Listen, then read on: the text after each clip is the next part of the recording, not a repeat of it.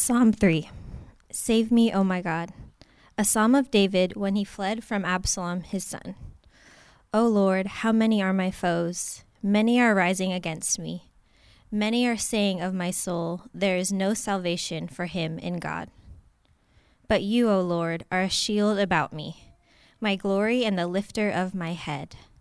I cried aloud to the Lord, and he answered me from his holy hill. I lay down and slept. I woke again, for the Lord sustained me. I will not be afraid of many thousands of people who have set themselves against me all around. Arise, O Lord, save me, O my God, for you strike all my enemies on the cheek. You break the teeth of the wicked. Salvation belongs to the Lord. Your blessing be on all your people. This is the word of God. Let's pray together. Father, thank you for all that you have done for your people. We thank you that, as verse 8 tells us, salvation belongs to the Lord. Your blessing be upon your people. And Lord, we look to you once again this morning for salvation. Lord, all of our hope is in you. And Lord, we know that out of your goodness, as we turn to you in faith and seek our salvation in you, you pour out your blessings upon us. So, Lord, this morning, as your people gather together to worship you, we do exactly that. We give you worship. We praise you. We thank you for your goodness toward us. Lord, we pray that this morning as we study Psalm 3 together, that we would be reminded of your goodness as our God.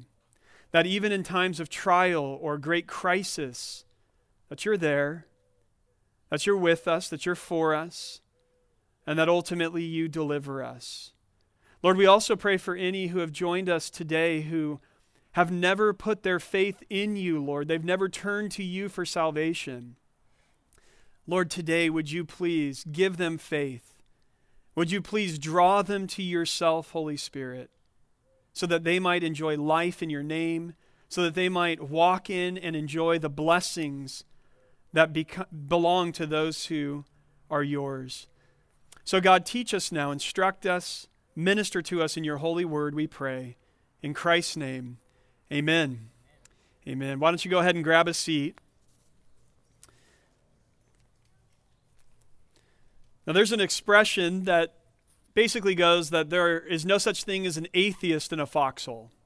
Right? You've probably heard that expression. And the idea is that when people are at war, and particularly in a foxhole where you've got, machine gun fire going overhead and rockets exploding and grenades coming in your direction, that even the staunchest atheists, those who are most hardened to God and his existence, find themselves crying out to God or to a higher power, seeking salvation and deliverance from the violence and the threats that are all around them. And that's all fine and well, of course, but those kinds of prayers, the prayers of somebody who's not a follower of Christ, just in a moment of crisis, are generally marked by desperation and insecurity. Those are prayers that are just kind of shot up to the heavens and, hey, I doubt you're even there, but if you are, please help me. And that's a totally different kind of prayer than the sort of prayers that come out of the godly when they find themselves in a great crisis, when they find themselves facing imminent harm. For those of us who know the Lord, we are told in the scriptures to pray without ceasing. We're also told that we should cast all of our cares upon him because he cares for us. And so as Christians, when we find ourselves in crisis, prayer becomes a natural and reflexive response. We are a people who, when, again, we enter into crisis, these aren't just cries of desperation. These are cries that are flowing out of confidence that God is with us and that he will see us through. Before us today in Psalm chapter 3, we have a prayer from David, the great king of Israel. And this prayer is offered to the Lord in that kind of a period in his life. It's offered to the Lord in a time of intense crisis. The title of today's sermon is A Prayer for Those in Crisis. And we're going to again study David's prayer in this time of crisis. And we're going to learn about what that looks like to offer prayer to the Lord in moments of crisis in our lives. Now, the superscription, or sort of the title that you see there before verse 1, gives us the context for Psalm chapter 3. It says, a psalm of David when he fled from Absalom, his son. Now, this moment in David's life was one of the greatest crises of his life. Here he is as an established, successful, powerful monarch in Israel. And he's been ruling over a kingdom that has prospered and has been strong, and he's withstood all of his external foes, starting with the great giant Goliath and on down the line. And yet now at this later point in his life, he has one of his very own sons, his son Absalom, rise up against his own father in an attempted coup to overthrow David and take the throne for himself. And this conspiracy grows, and David actually has to, with a few trusted friends and soldiers, he actually has to flee the holy city of Jerusalem. He has to cross over the Kidron Valley. He ascends the Mount of Olives, and he flees off into the distance. And as he does, he recognizes that his life is in utter peril. The conspiracy is massive. There are so many people, even some of his trusted friends and advisors have gone to Absalom's side. And he knows that his life is literally on the line here. And again, this is his own son, so you've got to add into just the fear of it all, the great distress that he must feel as a father, knowing that his own child is seeking the end of his life. And so it's in this kind of a moment, as David is fleeing for his own life, that David offers the prayer of Psalm 3 and comes before the Lord and cries out to God for help. There are parallels between Psalm 3 and this story, which you can find in 2 Samuel. I'll give you a couple of these parallels. In verse 1 of Psalm 3, we see there that many people are literally rising up against David. That's what he says in verse 3. In 2 Samuel 15:12, we read this, and while Absalom was offering the sacrifices, he sent for Ahithophel, the Gilanite, David's counselor, from his city Gilo. And the conspiracy grew strong, and the people with Absalom kept increasing. So we see that parallel. Verse 1, he's saying, many are my foes. These people are rising against me. And in Samuel, we read that this conspiracy kept growing. In verse 2 of this psalm, David's enemies were saying that God had forsaken him, that God had abandoned him, that God had rejected King David. And again, we see this in the words of Shimei in 2 Samuel 16. We read in verse 7, and Shimei said as he cursed, get out, you man of blood, you worthless man. The Lord has avenged on you all the blood of the house of Saul, in whose place you have reigned, and the Lord has given the kingdom into the hand of your son Absalom. See, your evil is on you, for you are a man of blood. Shimei, as he curses David, we're going to read more about that in a few minutes, but as he curses David and his men, he's just saying, look, this is God's doing. God is turning your own evil on your own head. God has rejected you, and he's put Absalom in your place. In verse 3, David's crying out to the Lord to lift his head again, and we're going to see this a little bit more later too, that as David fled from Jerusalem, his head was literally covered in shame as he crossed over the Mount of Olives, and he needs God to lift his head once again. In verse 5 of Psalm 3, David experienced danger and confidence in the night. We see that in 2 Samuel. In verse 6, David was heavily outnumbered. And then finally in verses 7 and 8, David eventually experiences great victory and deliverance. And so there's no good reason to doubt that this was a prayer of David at the time of Absalom's treason, and was composed either right then or maybe at a later date as he reflected back on that experience, that traumatic moment in his life. Psalm 2, much like Psalm 3,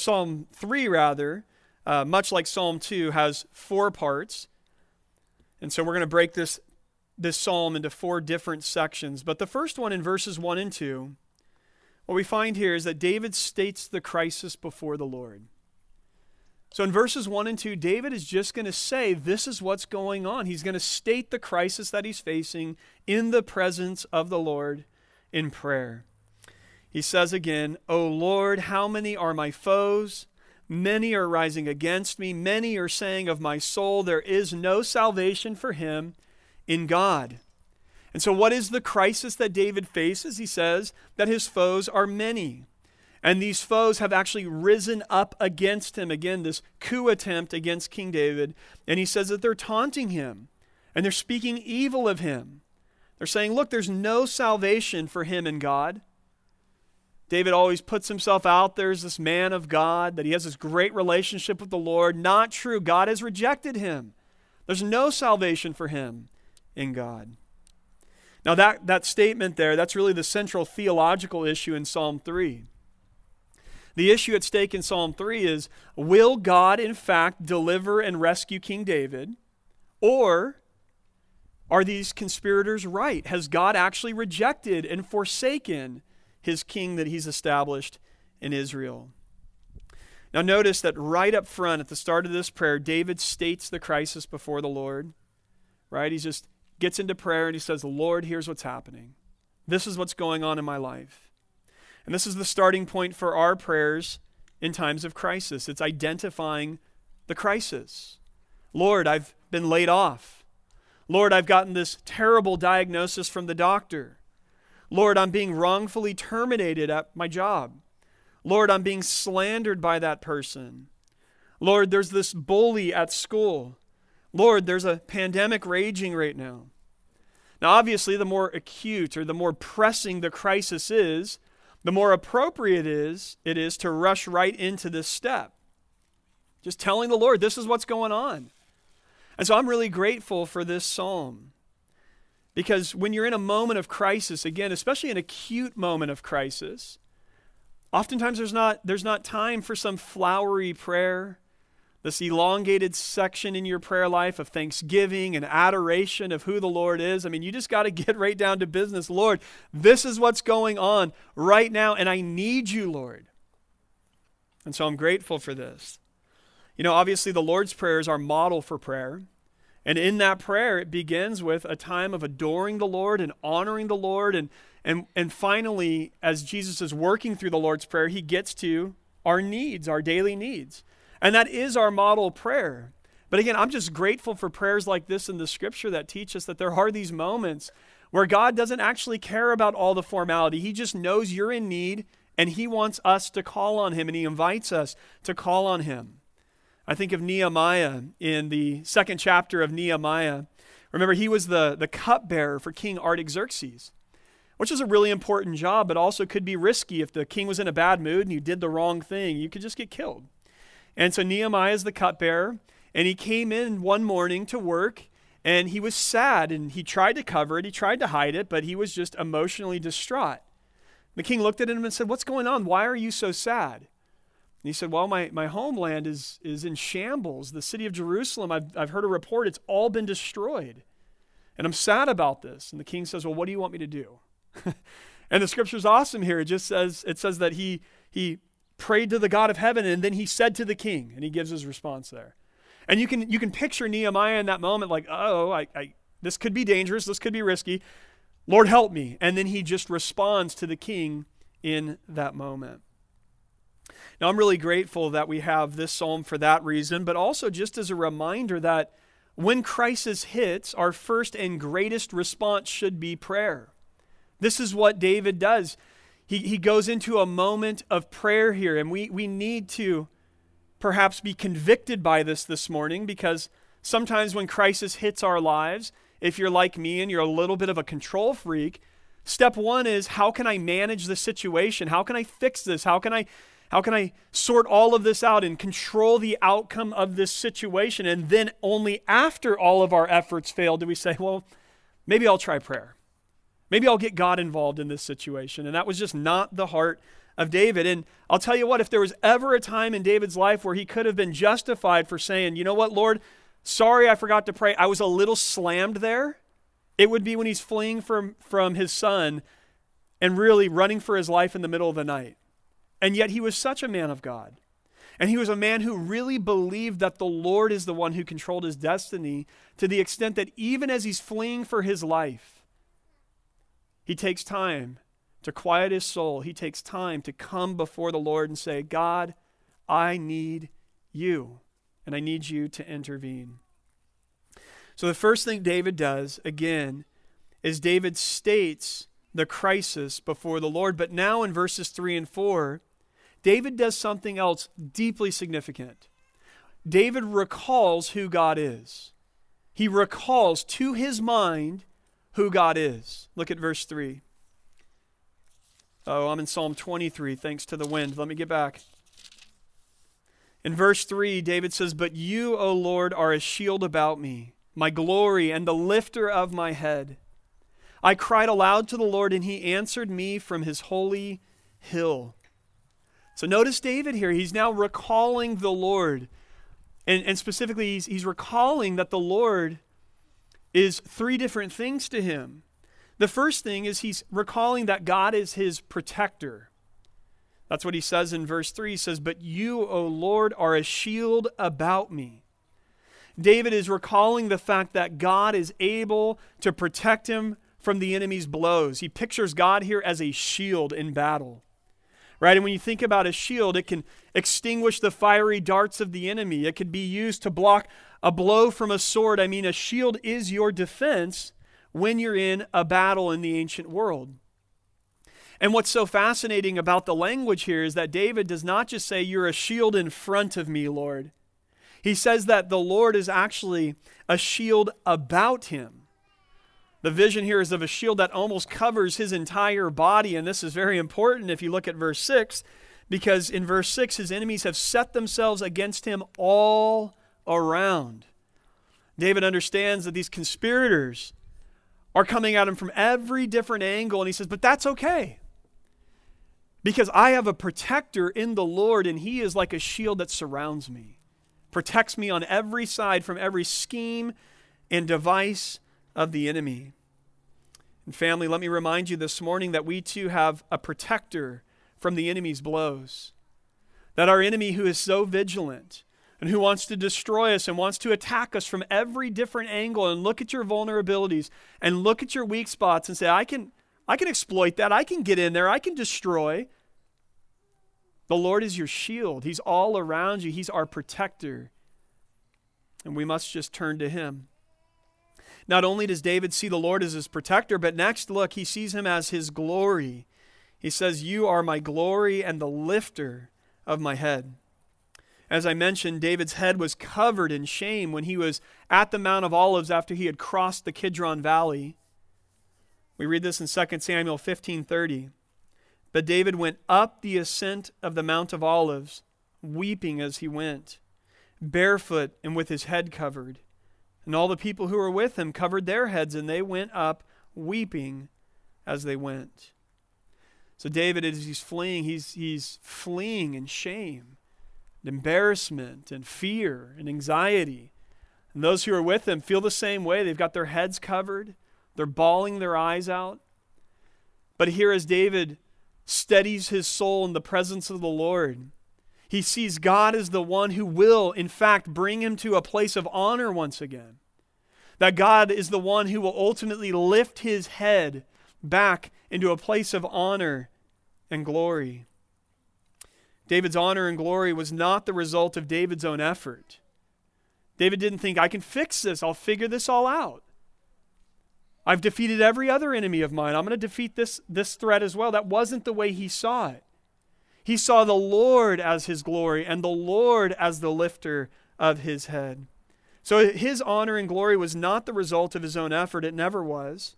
It was the result of God's grace and God's power in David's life. Finally, David sees the Lord as his ever-present help. I love this. He says, "I cried aloud to the Lord, and he answered me from his holy hill." God was not too busy for David.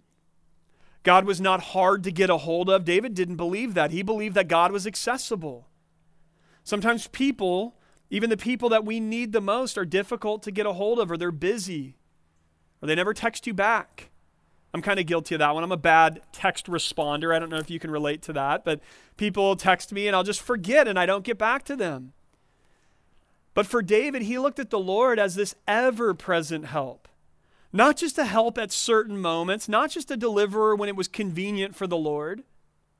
"I called to the Lord. I cried out to the Lord," David says, and he answered me. That was David's experience. When he's in this moment of crisis, why does he pray? He prays because he knows God listens to him. And he knows that because he's God's son, that God will answer his prayers and respond to them. He says that the Lord's going to answer him from his holy hill. This is just a reference to the Temple Mount in Jerusalem. And of course, during the time of David, this was the place where God's presence dwelt in a unique way, was there at the Temple Mount. And so David is saying, the Lord is present there and he's listening to me and he's going to respond to me. Today we might just say that the Lord is going to answer us from his heavenly throne. So David here reassured his heart by recalling who God is in this time of crisis. We need to do the same. If you are a Christian here this morning, then God is just as much your protector, your glory, and your ever-present help in times of need. The third thing we see now in verses 5 and 6 is we see that David fully trusts in God. He says in verse 5, I lay down and slept. I woke again, for the Lord sustained me. I will not be afraid of many thousands of people who have set themselves against me all around. Being a person who does struggle to sleep some nights, I find it remarkable that David was able to get a night's sleep while he's on the run from Absalom. That's just incredible. But as he's fleeing, he's actually able to lay his head down at night. He's actually able to get some rest in that terrible, dire situation. Why was he able to do that? The answer is that he trusted in the Lord. He knew that at the end of the day, his fate was in God's hands. He knew that he wasn't going to die 1 second before the Lord allowed it. He didn't let fear overwhelm him. I'm reminded of Isaiah 26:3.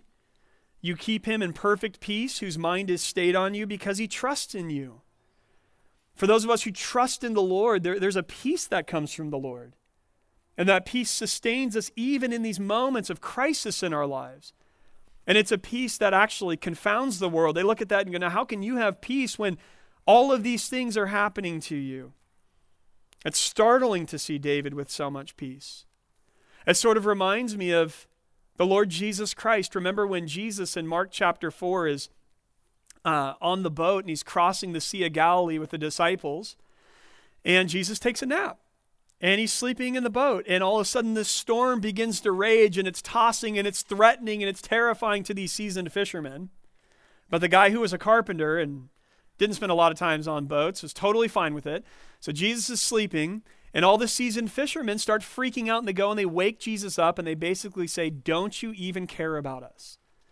Right? Isn't that descriptive of the way we pray sometimes when things are going wrong? Don't you even care about me, Lord? And Jesus, of course, looks at them. He sees what's going on. And so he rebukes the storm. And he says to his disciples, this is Mark 4:40, why are you so afraid? Have you still no faith? So notice what the issue there is. The fear is massive in the disciples because they have no faith. That's Jesus' way of dissecting what's going on in the hearts of the disciples. They're full of fear because they're lacking faith. David here is able to sleep because he's trusting in the Lord. David fully trusts in the Lord, which is why he can say actually in verse 6, I will not be afraid. See, listen, faith and fear are diametrically opposed to each other. Faith drives out fear like light drives out darkness. That's the way that it works. And so when you think about it, you've got faith and you've got fear. And to the degree that our faith is strengthened in the Lord, our fears actually decrease. If we're looking at our lives and we're saying, I am being dominated by fear, there's a deflation in the department of faith. We need to strengthen our faith in the Lord. These two things work against each other. They're diametrically opposed to each other. And so the godly are continually growing in faith throughout their lives. And the more that we grow in our faith, the less that the threats of this life and this world can sort of rock the boat, if you will. And so David here, because he's recalled who the Lord is and because he fully trusts in the Lord, he looks out at the many thousands of foes out there and he says, I will not be afraid. It's not going to happen. God's delivered me too many times in the past. In fact, David, you'll notice that he's reflecting on that night of sleep, and he's thinking to himself even there that God sustained me through the night. These enemies didn't overcome my camp in the middle of the night, and that gave him, again, just stronger faith to continue moving forward. Now, at first, the many rising up against him were this cause of great alarm for King David. But now, as we get to verses 5 and 6, they instill no fear in him. And so I ask you, what is it that changed? What is it that changed? Did the enemies go away? No, they're still there. What changed for David in that moment, and even the tone of this psalm, what changed was his perspective. That we see as David takes his eyes here in verses 3 through 6 off of the problems of verses 1 and 2, and he puts his eyes and thus his heart on the Lord in verses 3 through 6. The whole tone of the psalm changes. And David's faith is strengthened here. And friends, this is what we have to do constantly in our lives, especially in moments of crisis. That when the crisis hits, yes, we acknowledge it, we identify it, we state the crisis before the Lord. But our very next step is, I'm not going to sit here and just be consumed by this. I've got to go back to what I know about the Lord and who He is and strengthen my soul and strengthen my faith. And as we do that, again, the faith is being strengthened and the fear is diminishing. So David, in this wonderful psalm, he brings the crisis before the Lord. He recalls who God is and he places his complete trust or confidence in Him. And now finally, we get to the fourth movement here in verse 7. David asks God to deliver him. In this verse, he finally is saying, now Lord, based on who You are, I'm asking You to save me, to rescue me. Here's the phrasing of it. He says, arise, O Lord. You kind of got this picture of the Lord seated on His throne, and He's saying, rise up, Lord, in my defense.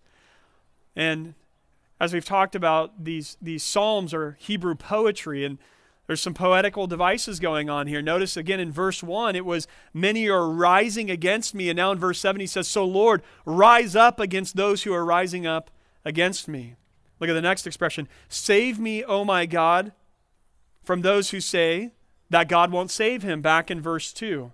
So he's playing off of the threat against him now in his prayer for deliverance.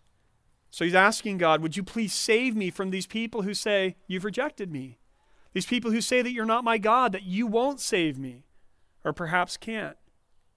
Lord, would You save me? For You strike all my enemies on the cheek. You break the teeth of the wicked. Now, to strike a person on the cheek was a gross insult. It still is today. I mean, think about that act. Like if you actually slapped somebody in the face, that's a serious insult, right? And so David here is saying that God is the one who will strike his enemies on the cheek. David's enemies had insulted him and ridiculed him. Listen again to their mocking taunt in verse 2. There is no salvation for him in God. Or consider this episode in 2 Samuel 16. As David and his men are fleeing in shame, this is what I referenced earlier with Shimei and this cursing or this mocking of David as he's fleeing. We read, when King David came to Bahurim, there came out a man of the family of the house of Saul, whose name was Shimei, the son of Gera. And as he came, he cursed continually. And he threw stones at David and at all the servants of King David. And all the people and all the mighty men were on his right hand and on his left. And Shimei said as he cursed, get out, you man of blood, you worthless man.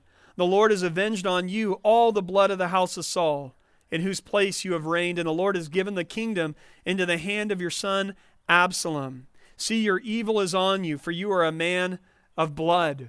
So in the story there, Shimei is on a hillside, and David and his soldiers are walking in shame. And Shimei starts mocking and insulting and taunting and actually throwing rocks down at them.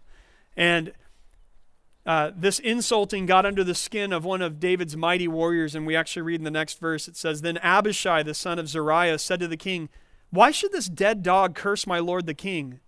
Let me go over and take off his head.'" That's awesome, huh? That's awesome. What's even more awesome, though, is David said no. David could have just had Shimei killed right there. Abishai could have lopped his head off like that. But David said no. And David showed mercy. David realized that ultimately, if David was going to survive this and David was going to be delivered, it was actually going to come from the Lord. And so he tells Abishai, stand down in this moment. So David here in this prayer is not calling on Abishai or his other mighty men to deliver him. David is calling on the Lord to return these insults back on people like Shimei and to neutralize their threats. That's what's meant by break the teeth of the wicked. It means basically to render them speechless and harmless. Some translations talk about it meaning pulling or removing the fangs out of the wicked. So picture a fierce lion with these sharp fangs, which is such a threat to you. But if you defanged it, or think of a snake, if you defanged it, all of a sudden it's harmless to you. I guess the lion would still be not harmless. That's a big, strong animal. The snake analogy is a little bit better. You take the fangs out, it's harmless, and it can't hurt you anymore.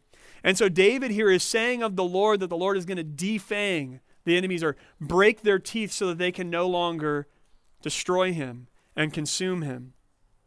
This is so cool.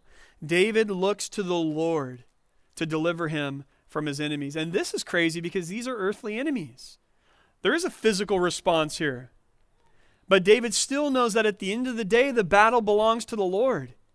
At the end of the day, my troops will not carry the day if God is not with us. So David recognizes that his salvation would be the result of God's agency and action, not his own.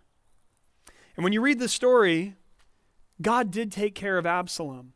This is one of the craziest stories in the Old Testament. Well, I guess not the craziest. I'm exaggerating. I need to be careful. But it's an interesting story. I'll say it that way.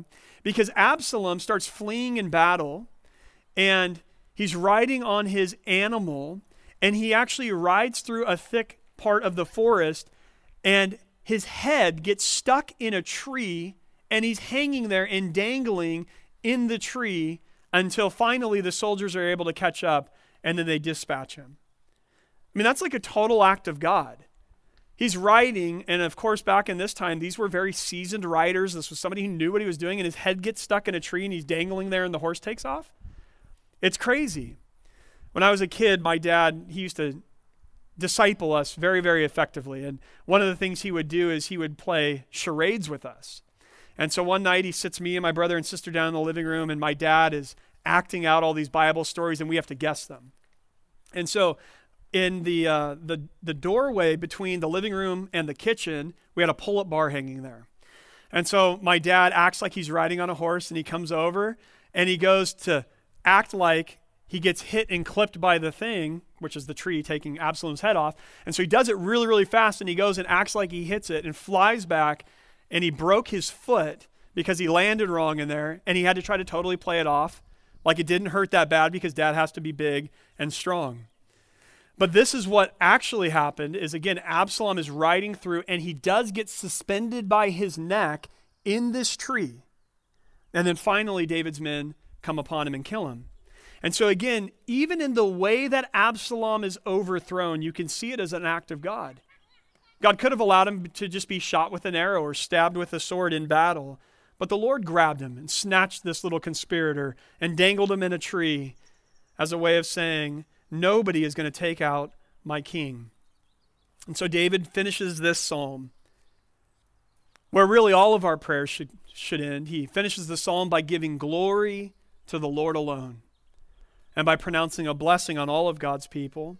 He says here, salvation belongs to the Lord. Salvation belongs to the Lord.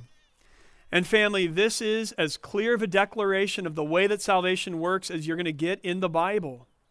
Salvation is not something that David could bring about in his own story here. And for us as Christians, it is not something that we can bring about on our own. The doctrine of salvation in the Bible is a doctrine of God saving his people. God, according to the scriptures, he chose us. God sent his own son to die for us and to rise again for us. God sent his spirit to convict us of our sins and draw us to himself. And God is the one that will sustain us until that final day. Salvation belongs to the Lord. And for all of us who belong to the Lord, we receive God's blessing. David here pronounces this blessing upon the people of God. Here in this final verse is the key to this text, and again, the key to the entire gospel message. If you belong to God's people by looking to the Lord alone for salvation, then God's blessings will be on you forever. There's nothing that can remove the blessings of Almighty God from your life. Now notice, and this is so important as we close, that what's going on here in Psalm 3 is not just some generic belief in God or some generic belief in a higher power. David trusted in a very specific God. If you have the ESV translation, you'll notice that the word Lord is in all caps throughout Psalm 3. And whenever you see Lord in all caps in the Old Testament, the reason why it's translated with all caps is because it is translating the Hebrew name for God, Yahweh, which is God's covenant name. When Moses asked the Lord all the way back in Exodus 3, who are you or what is your name? God said, I am. He revealed himself as Yahweh. And so this is God's covenant name. David here is calling upon not just some generic God out there or some higher being. David is calling on the God of Israel, the God who had delivered Israel from Pharaoh, and the God who had promised to bless his people as they sought salvation in him alone. For those of us who are on this side of the cross, we have so much more revelation than David ever had about exactly who the Lord is.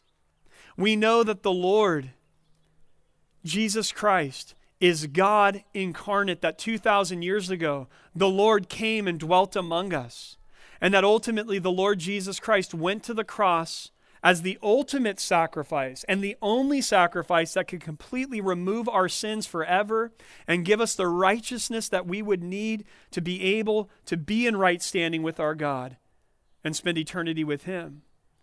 And so the way to belong to the Lord and experience his salvation and receive his blessings is by coming to him through the Lord Jesus Christ. And so for all of us who put our faith and our trust in Jesus, we can identify with verse 8. We can say gladly this morning that salvation belongs to the Lord, and we can include ourselves in this blessing that belongs to the people of God. So I ask you now, as we close, what do you do when crisis hits? What is your response when crisis hits your life? Is it to freak out? Is it to try to manage, control, fix it all on your own? Or is your first and greatest response to say, let me stop and bring this before the Lord? David stated the crisis before the Lord. David recalled to mind who God is. David renewed his trust in the Lord. And finally, David said, God, save me.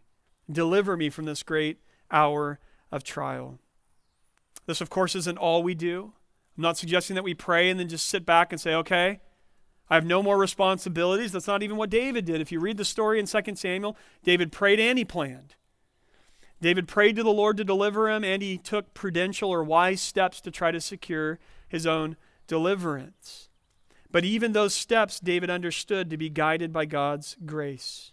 So yes, we pray and we plan, but God forbid that we pass over this most important step of prayer.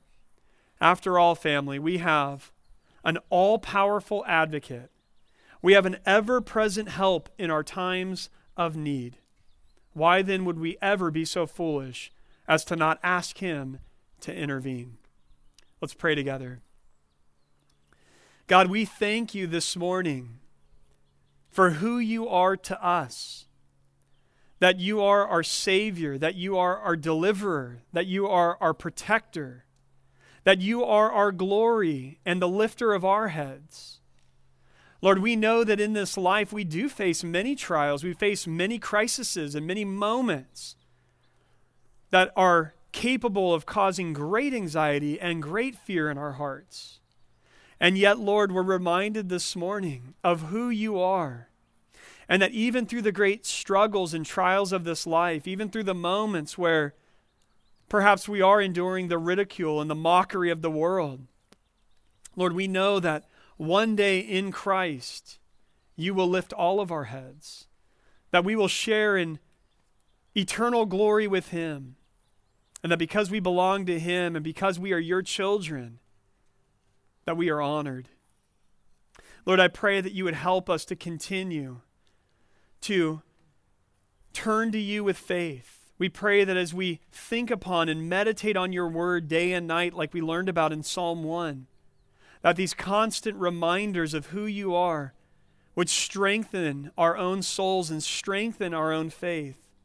And that, Lord, we would be a people, much like David, who could be at peace even when the world was chaotic around him. That we could lay our heads on our pillows at night and get a decent night of sleep, recognizing that you are the one who is watching over your people. And Lord, I pray that the fruit of this peace and of this trust in you would not only be our own health and well-being, but would also be us setting a bright example to the world around us of what it might look like to actually be in relationship with the Lord. That people who are filled with anxiety and crippling fear would be able to look at us in the church and see that Jesus offers us his peace. And it's a peace that surpasses all human understanding. And Lord, I pray through this that you would draw many to yourself through your church. And we ask this now in Jesus' name. Amen.